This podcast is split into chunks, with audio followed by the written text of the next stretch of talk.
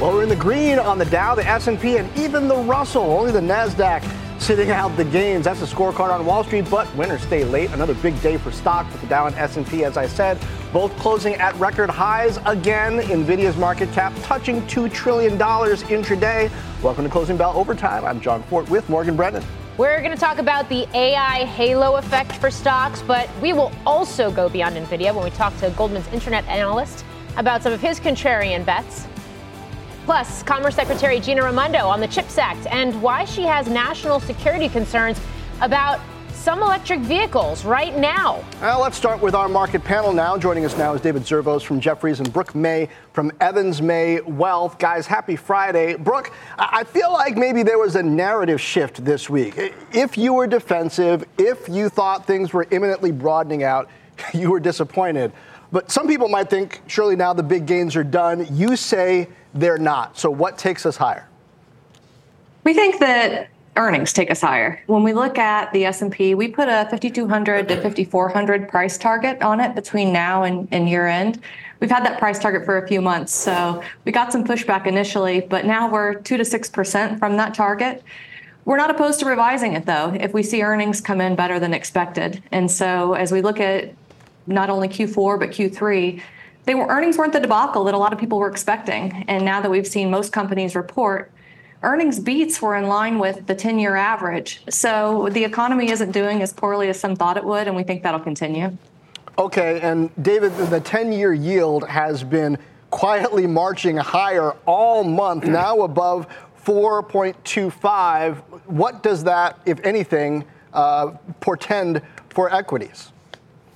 I think, Jon, markets uh, just really priced out a lot of these rate hikes early that, uh, that were priced in the beginning of the year. If you look at the moves in some of the projected rate levels for March or June, they've moved you know 60 70 80 basis points even to start the year. So pretty incredible. The long end has stayed pretty intact. The curve's inverted a little bit more which i think is is healthy for the stock market because it's just saying, look, we're we're going to stay at that five and a quarter to five and a half range a little bit more, but we're eventually going to get some what I like to call victory cuts uh, as the victorious Fed uh, wins the inflation battle, and I think that's you know a story that's still TBD, but certainly with 600 basis points of disinflation over the last 18 months or so, they've done a, a heck of a job compared to where many thought they would be.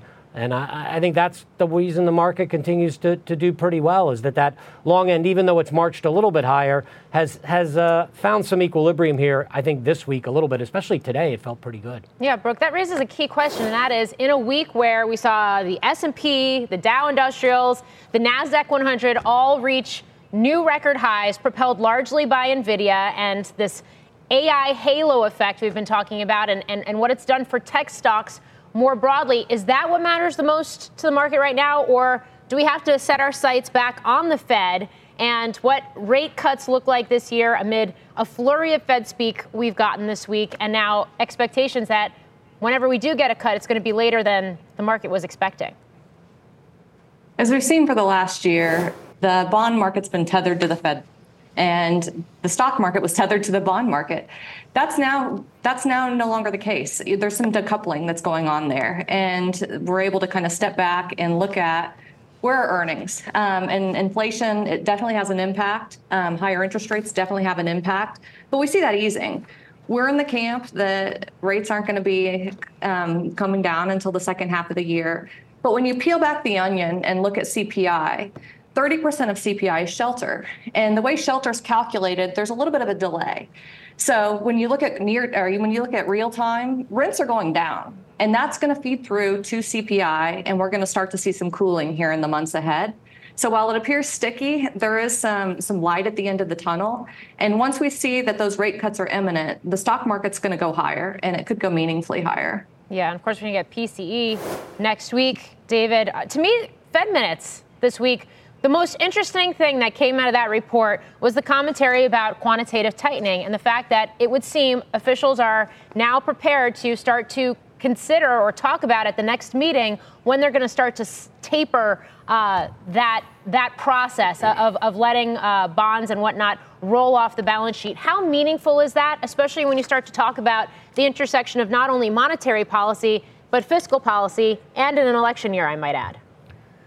You know, Morgan, I, I, think it's a really, really important topic. We've been stressing the balance sheet for a long time with our clients, well over a year, trying to focus on the fact that it is still very large at the Fed, over $7 trillion, about seven and a half.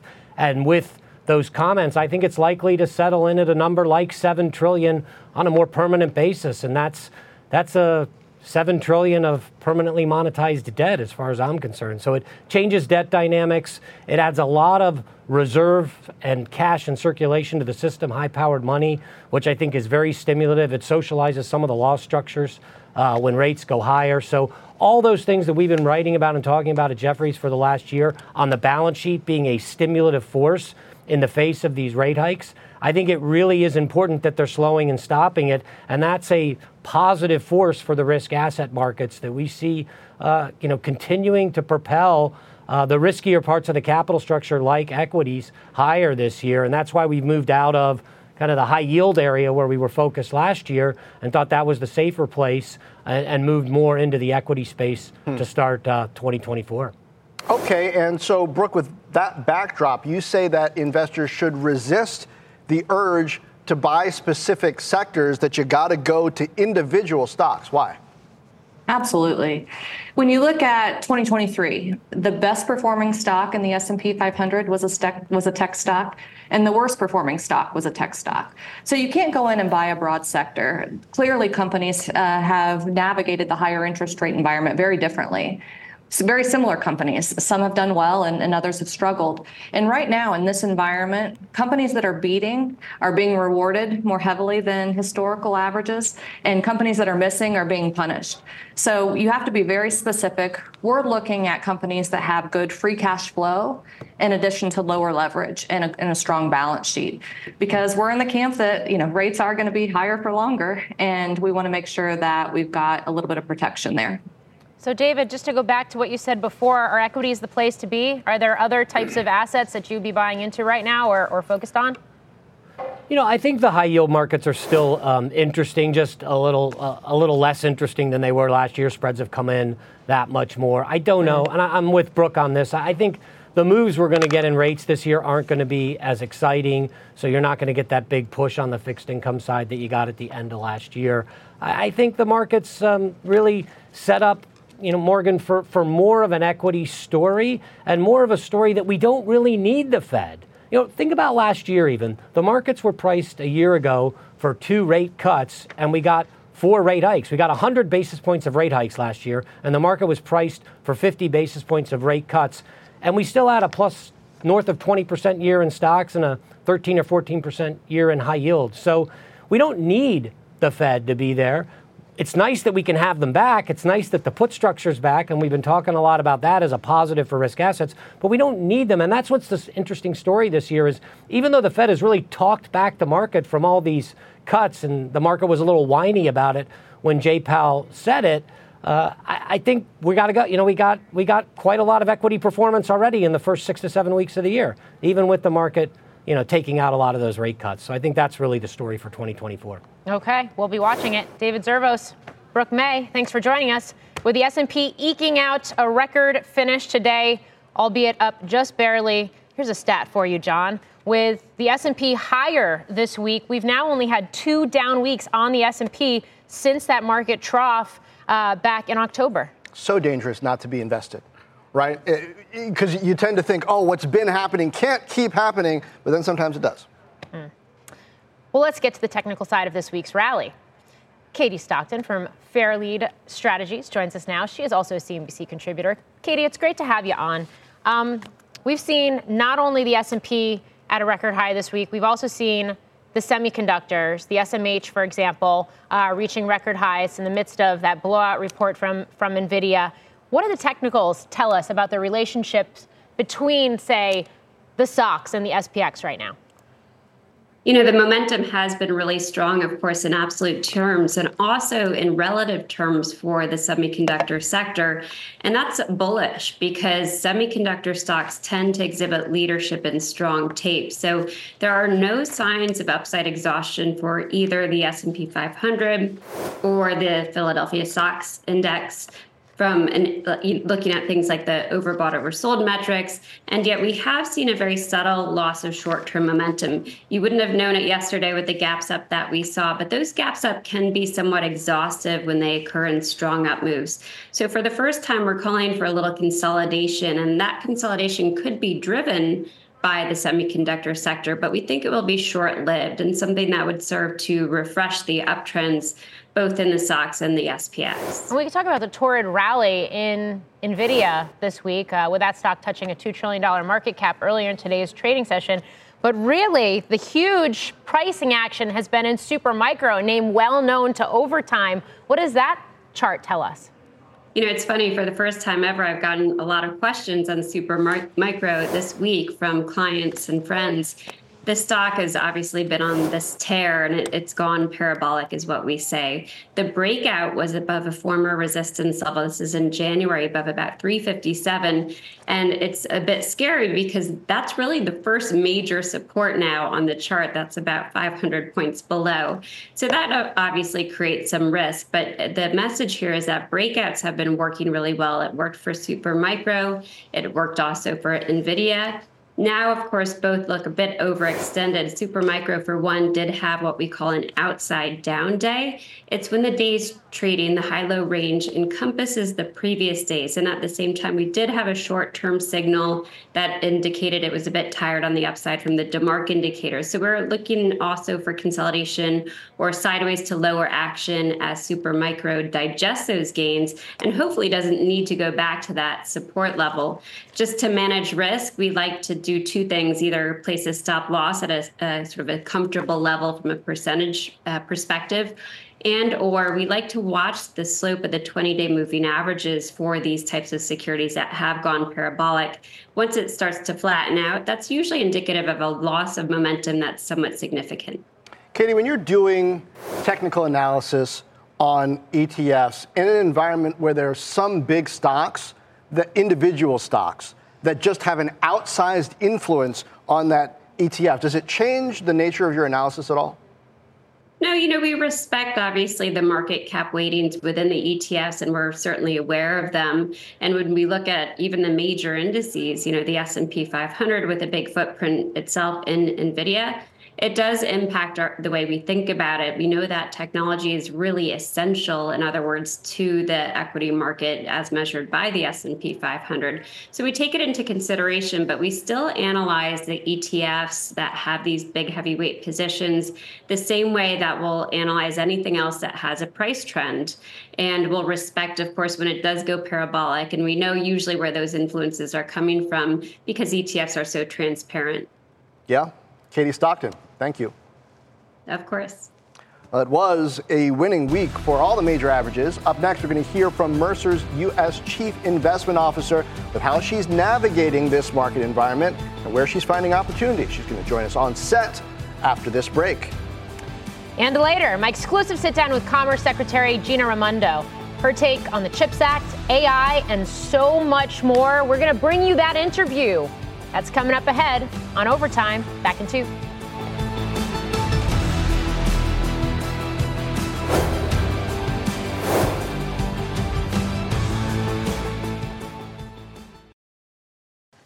Welcome back to Overtime. Another record-breaking day on Wall Street with the Dow and the S&P both closing at new highs. And joining us now to share some of the areas where she's finding opportunity is Olaolu Aganga. She's Mercer's U.S. Chief Investment Officer. Great to have you back here with us. And we've been talking so much about tech. and uh, I was talking to Pippa Stevens earlier about the relationship, or maybe lack thereof, between tech and energy. Energy as a sector has not been doing well. Yep. With the investment flowing into energy infrastructure. Might that change? Definitely. I mean, where we've been talking about with regards to infrastructure has been a focus for quite some time. Um, we mentioned in the last segment that we had our clients are looking to allocate more to infrastructure. We've seen M&A deals. In the last six months, we've seen four deals with regards to, to firms focused on infrastructure. And then the last month alone, we've seen about, what is it, $5 billion um, from a government funding standpoint on 37 major projects with regards to infrastructure. So definitely a focus area uh, for investments, both in private um, and anything that's funding bridges, clean water, that type of area. We talked to you a lot about real estate. I wonder if, since the last time we've talked, investors are getting more opportunistic and ready to jump in on these distressed properties, particularly in commercial, or no? If you don't need to finance it, if you've got some cash, it's a great area. Um, we're seeing vacancy rates go up. Uh, we're starting to see, with regards to development and buildings, um, if you're able to go and rehab some of the buildings that are out there, um, make sure that they're a little bit more energy efficient, you can have those leases um, and lease them up. But overall, lots of opportunities if you have cash. Leverage is the hard part, rates where they are is a little bit difficult. It is interesting to hear you say that, though, because it did feel like last year, as we started to see the first wave of distressed real estate yeah. hit the market, there were a lot of investors kind of just sitting on their hands going, ah, this has further to fall. And it almost becomes its own death spiral, if you will. Um, so the idea that folks are starting to step into that market, folks with cash, yep. I think, does it signal perhaps a bottom in this cycle right now? So at the start of the year, and everything is predicated on rates. So at the start of the year, there were actually rate cuts that were indicated, you know, as early as March. Now that looks like that's that's pulled back a little bit. So where rates are and the levels of financing is almost what was indicating the ability to maybe step in. So if you have cash, and then if financing rates go lower, then that's an opportunity to start uh, really delving into real estate. But before last year, it was you know it was up. It was an upward trajectory with regards to rates. Whether it's real estate, whether it's infrastructure, I mean it sounds like we're talking about private markets yeah. as the place where the biggest opportunities are. Is that true? Continues to be private markets because in public, uh, S&P and the Dow reaching all these highs, but it's a narrow breath. So where you're seeing um, a lot of the opportunities with regards to public markets is still um, a few stocks, very select areas, AI, um, as we're looking at it, but private markets is a lot more. But if you have cash and rates stay higher for longer, wouldn't that mean you have less competition in going after some of these properties you might want? Because, you know, you don't have to deal with the people who need the leverage, yes. just the people who have the cash. Or am I thinking about that wrong? No, that's precisely the way to be thinking about it. So you have less competition. Um, you know, uh, I think last year I, we actually saw a good amount of investors start increasing cha- uh, their cash piles. Um, so there are a good amount of investors that have cash sitting on the sidelines, um, have been dipping their toe in, and this is a great opportunity to do so. How much do, do the dynamics, market dynamics, public, private, or across sectors, whatever you have it, how much does it shift when we actually do start to see the realization of rate cuts?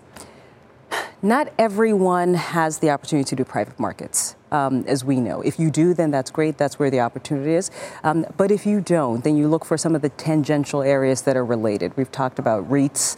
Um, that's one of the areas that we've um, mentioned with regards to opportunity in sector areas, and then anything infrastructure related that are tied to buildings and developments. Um, so those are the unloved areas. Our focus right now is looking at some of the areas that are beaten down um, and looking for them to, to revert through time. How much do you expect to be using artificial intelligence to scout out those opportunities over the next one to three years? AI is a big area of focus, not just for Mercer, for many, many, many other firms. Um, the opportunity to increase productivity, reduce costs is great. Um, so we are investigating the use both in-house and in, other firms. Um, are really looking how you can integrate that in your regular processes for some of the the tasks that could be a little bit monotone. Okay. Olaolu Aganga, thanks for joining us. Thank you both. Always good to have you here on set. Well, up next, Secretary Gina Raimondo on the record. Earlier today, I caught up with the Commerce Secretary in an exclusive sit down. What she had to say about the AI arms race and why she's concerned about electric vehicles from China. That's coming up after the break. Overtime, we'll be right back.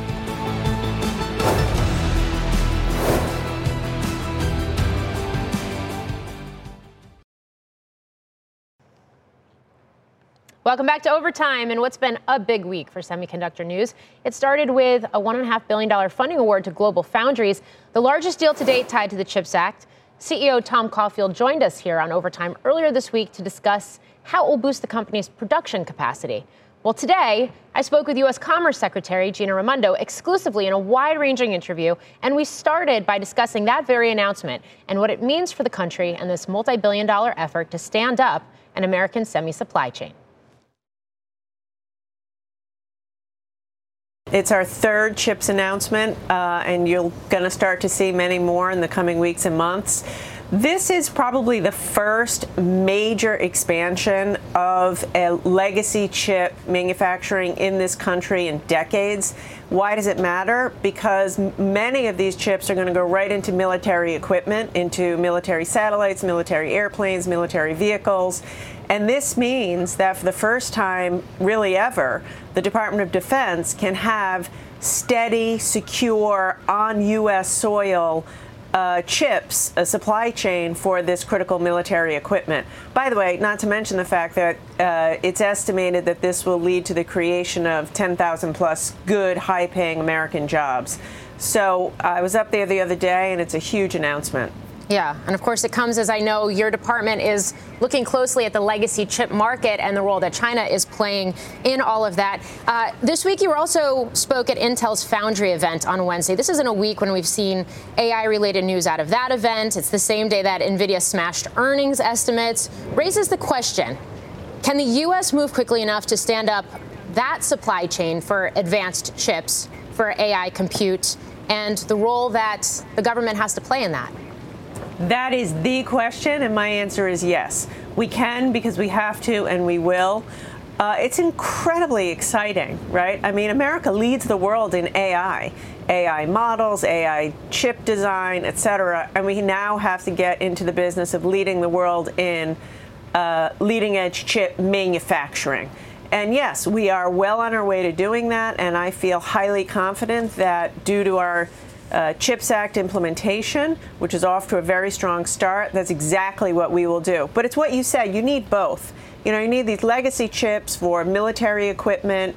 Uh, one of our former announcements at BAE up in New Hampshire did a couple months ago. Those chips go into F 15 and F 35 fighters, jets. We need those manufactured in the United States of America. And also, uh, we need the chips that NVIDIA designs to train AI models, also manufactured in the United States of America. I'm fully confident by the end of this decade, we will have that on our shores, best in the world. We talk about stock market concentration of NVIDIA, which has such a formidable lead uh, in terms of these Gen AI related chips. Do you worry about marketplace concentration? You know, that competition is good for the world. Competition is good for markets, and competition, uh, the more competition, the better. Um, that being said, you know, I am proud of the fact that it is an American company.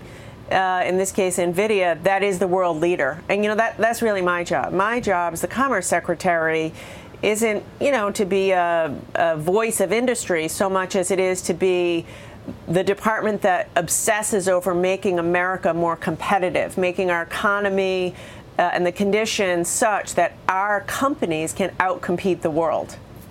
OpenAI's Sam Altman was also at that Intel event. There have been these reports that he's looking to secure U.S. government approval for a massive venture to boost global manufacturing of AI chips. It's a venture that some reports say could cost trillions of dollars.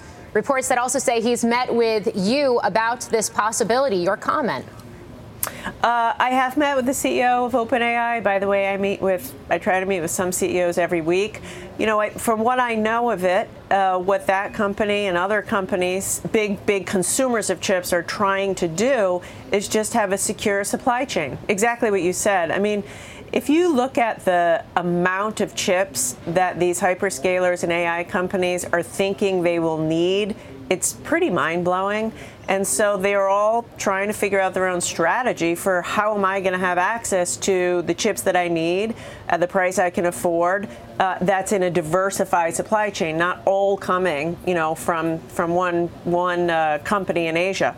So uh, again, I don't focus on any one company. My job is to make sure there's a secure supply chain and a good workforce and good conditions, uh, so American companies outcompete.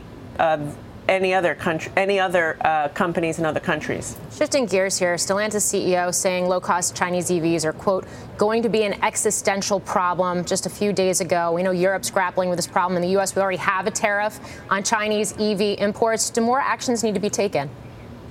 Uh, probably yes. I share the concern. By the way, I have uh, national security concerns about electric vehicles. You know, An electric vehicle has sensors and semiconductors. Uh, they, they know who's driving it, where they're driving, huge amounts of data. You know, Chinese EVs on our road, is that data going back to Beijing in ways that undermine our national security? We're looking hard at that. Additionally, what you say. I mean, listen, I have always maintained Americans can compete if there's a level playing field. And you have a situation where China is distorting the market dynamics due to subsidies and low cost of capital. And so I know the president is deeply concerned about both of these issues, and the administration is being thoughtful. We want to get it right, but have our eye, you know, certainly on the ball of thinking about what what can we do, what must we do to protect Americans.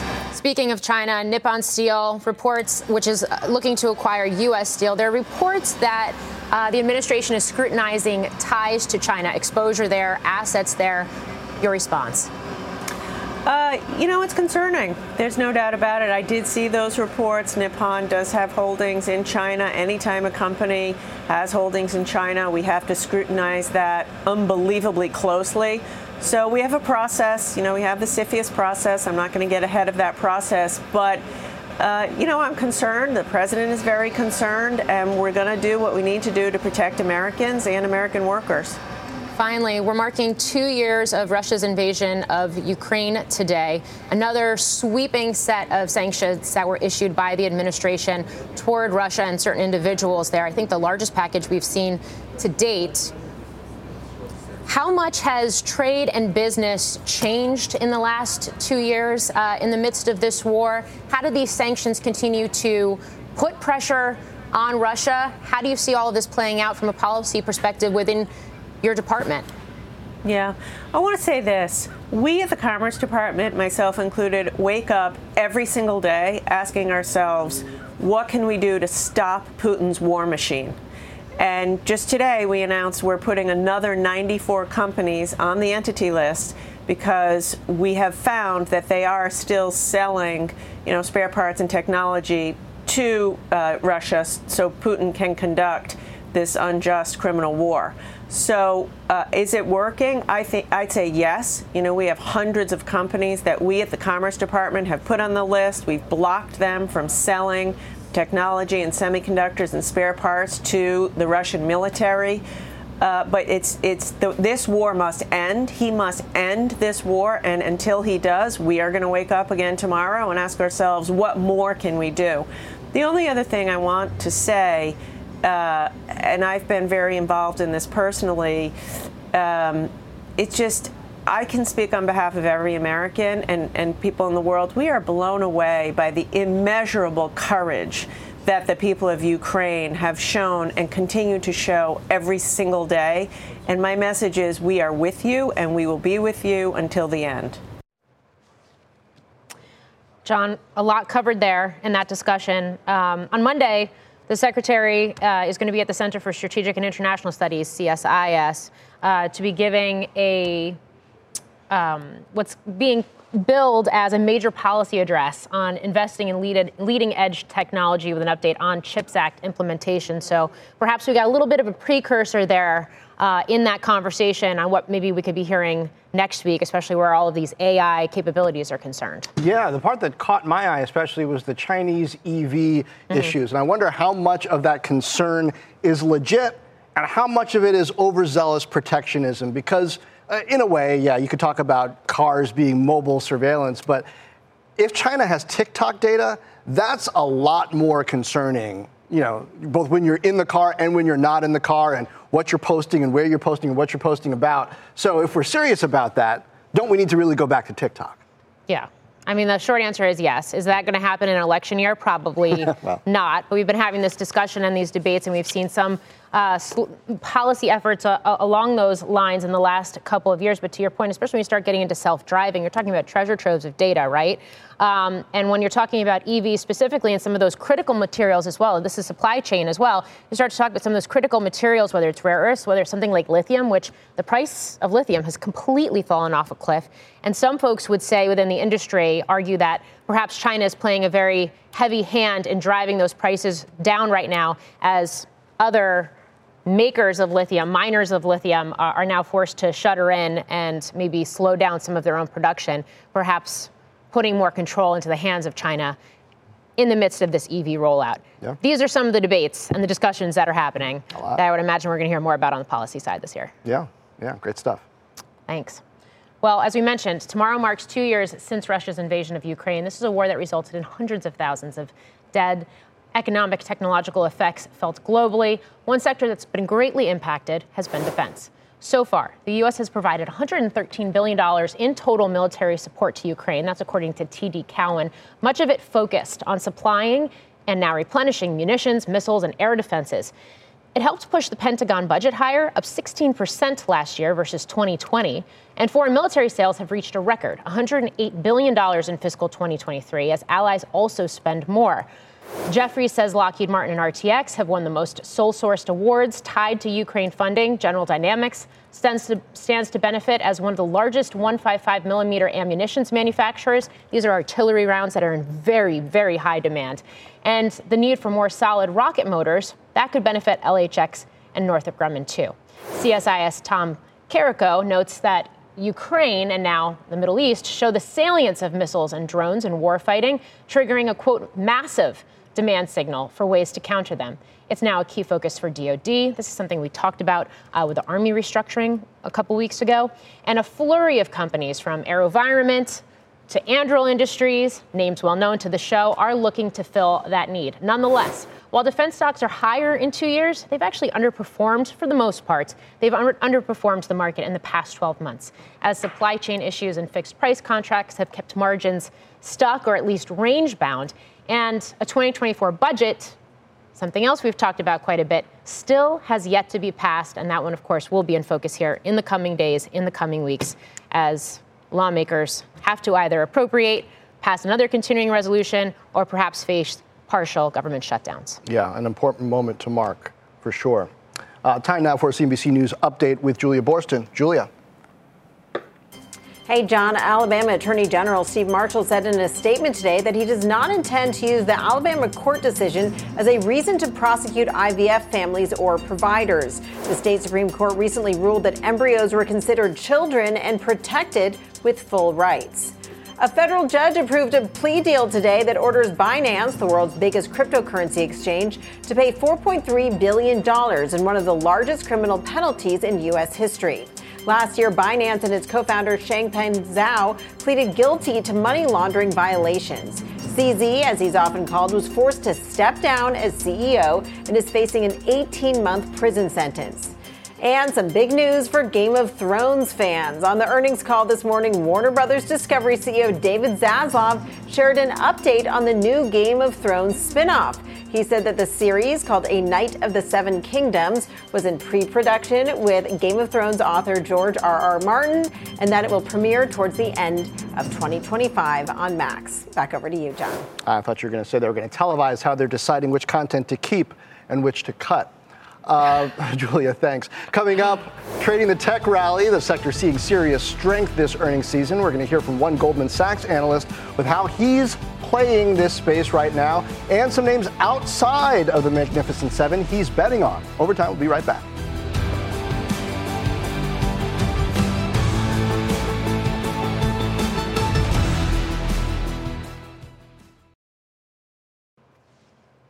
Welcome back to Overtime. Tech is among the best performing sectors this week, in large part due to NVIDIA and AI excitement. But our next guest has a few contrarian ideas in the tech and internet space that he thinks could be big winners. Joining us now is Eric Sheridan of Goldman Sachs.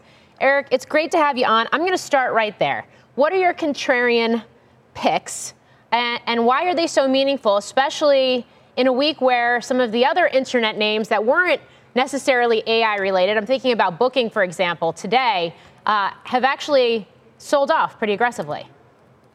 Yeah, I, I, think look, there there's still plenty to like about many of the large cap names. We've talked about those when I've been on before, but we do think away from those larger cap names, there are names that fit a certain uh, quality of accelerating growth uh, rising margins, and elements of returning capital to shareholders. And we'd highlight three. We talk about Instacart in the delivery space, uh, where we still like Uber, but Instacart is much cheaper. Uh, we think there's a lot of overhang around the lockup expiration from the IPO. You have a company that's already returning capital to shareholders via an announced buyback, and you have reaccelerating growth coming out of this last set of the print.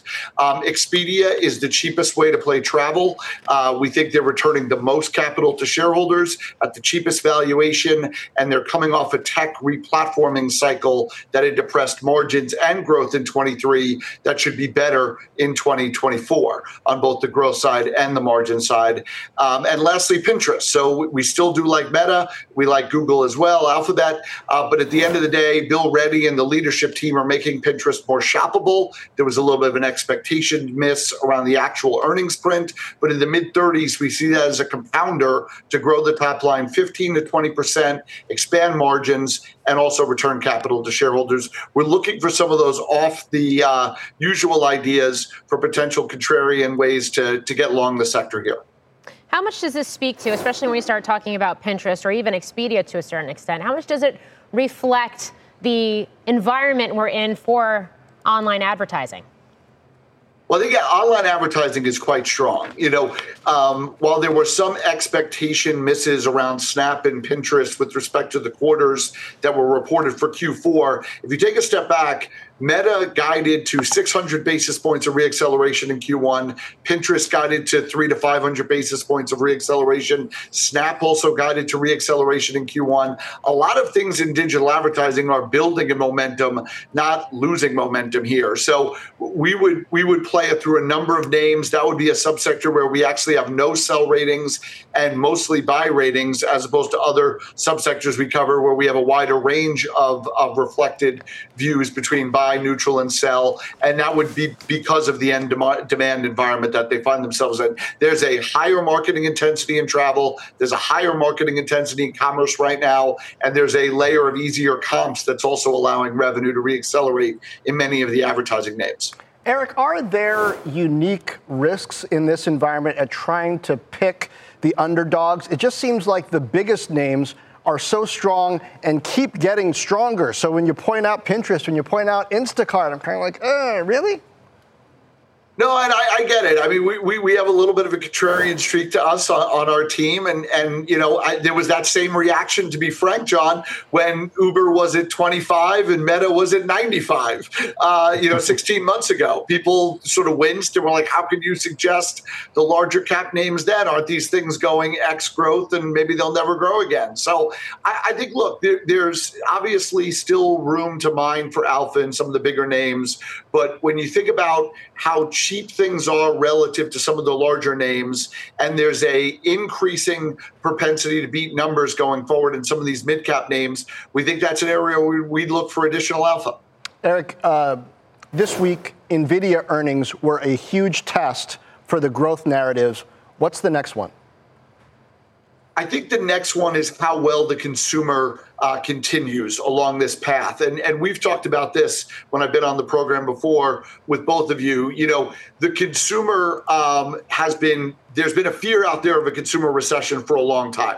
Obviously, from uh, the macro side of the house here at Goldman, we've got a call for more of a soft landing. Some of the more uh, single stock work we've done continues to point to a relatively stable environment. And take a step back. You you have companies like Instacart and gross del- grocery delivery Uber in ride hailing and delivery, uh, Amazon, uh, and some of the advertising names, all talking about a consumer that's relatively stable uh, versus where they were three, six months ago. A stable consumer for longer uh, will be another fuel of growth for this industry.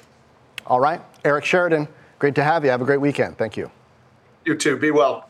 Coming up, we're going to take you inside one startup that's looking to shake up the legal world using AI when overtime returns.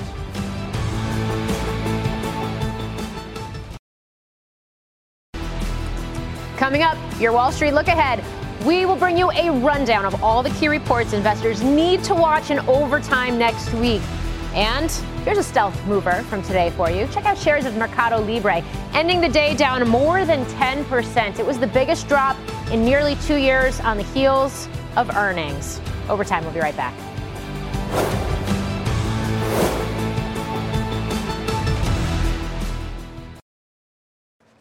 Welcome back to Overtime. If this AI wave is going to continue the way investors are betting it will, it will have to bring new productivity to industries. This week, Jon takes time out with a founder who's trying to bring AI to the legal industry. Jon. Yeah, Morgan. Uh, Richard Robinson is a former lawyer whose startup, Robin AI, last month raised a $26 million Series B. He's got a personal motivation for trying to make legal expertise more accessible. Before his parents immigrated to England from Jamaica, some family members suffered from the lack of good advice.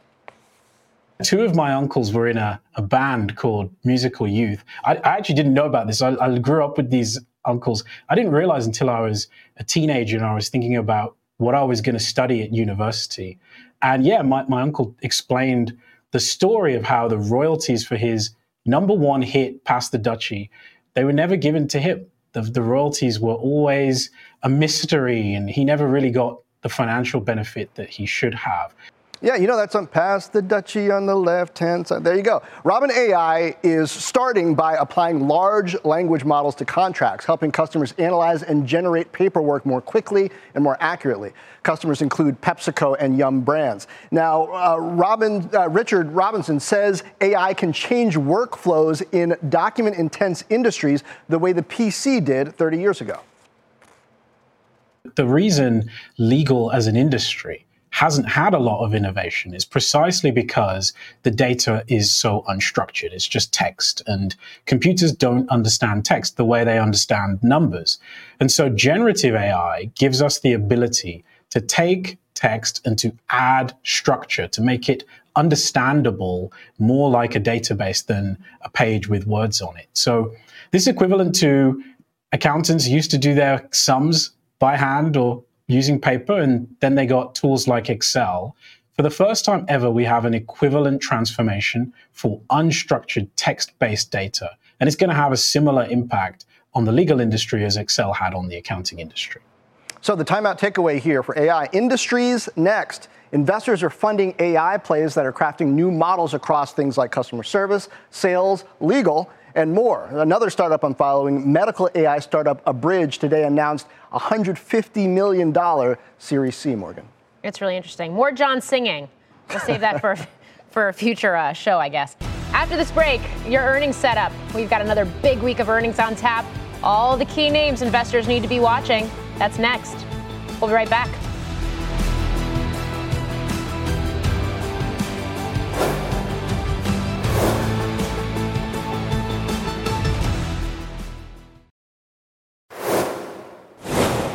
Welcome back. Next week will be another busy week of earnings, especially here in overtime. We're expecting reports in from companies like Salesforce, Dell, eBay, Snowflake, and Zscaler, among others. We're also going to get a lot of inflation data Jon, not just uh, PC for here in the U.S., but inflation data from Europe too, which could potentially move markets more broadly. There's some stuff that's going to fill in the narrative here, particularly Dell, which had seen some boost in AI-related purchases, and then Zscaler. You know, after Palo Alto Networks, people are going to have questions about does anybody else have those same kind of guidance issues that tripped up Palo Alto? Uh, you know, Zscaler and CrowdStrike bounced back post Nvidia, but where do they go from here? That's right. And of course, we're going to get some retailers uh, reporting, including Macy's next week, too.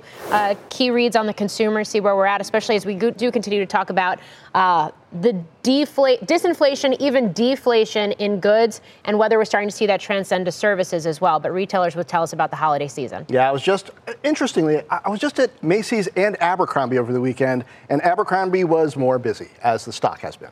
Mm, makes sense. All right. Well, we did have a mixed picture for stocks, but all of the major averages finishing this week higher, except for the Russell 2000. What a wild week it has been. Yep. That's going to do it for us here at Overtime. Fast Money starts now.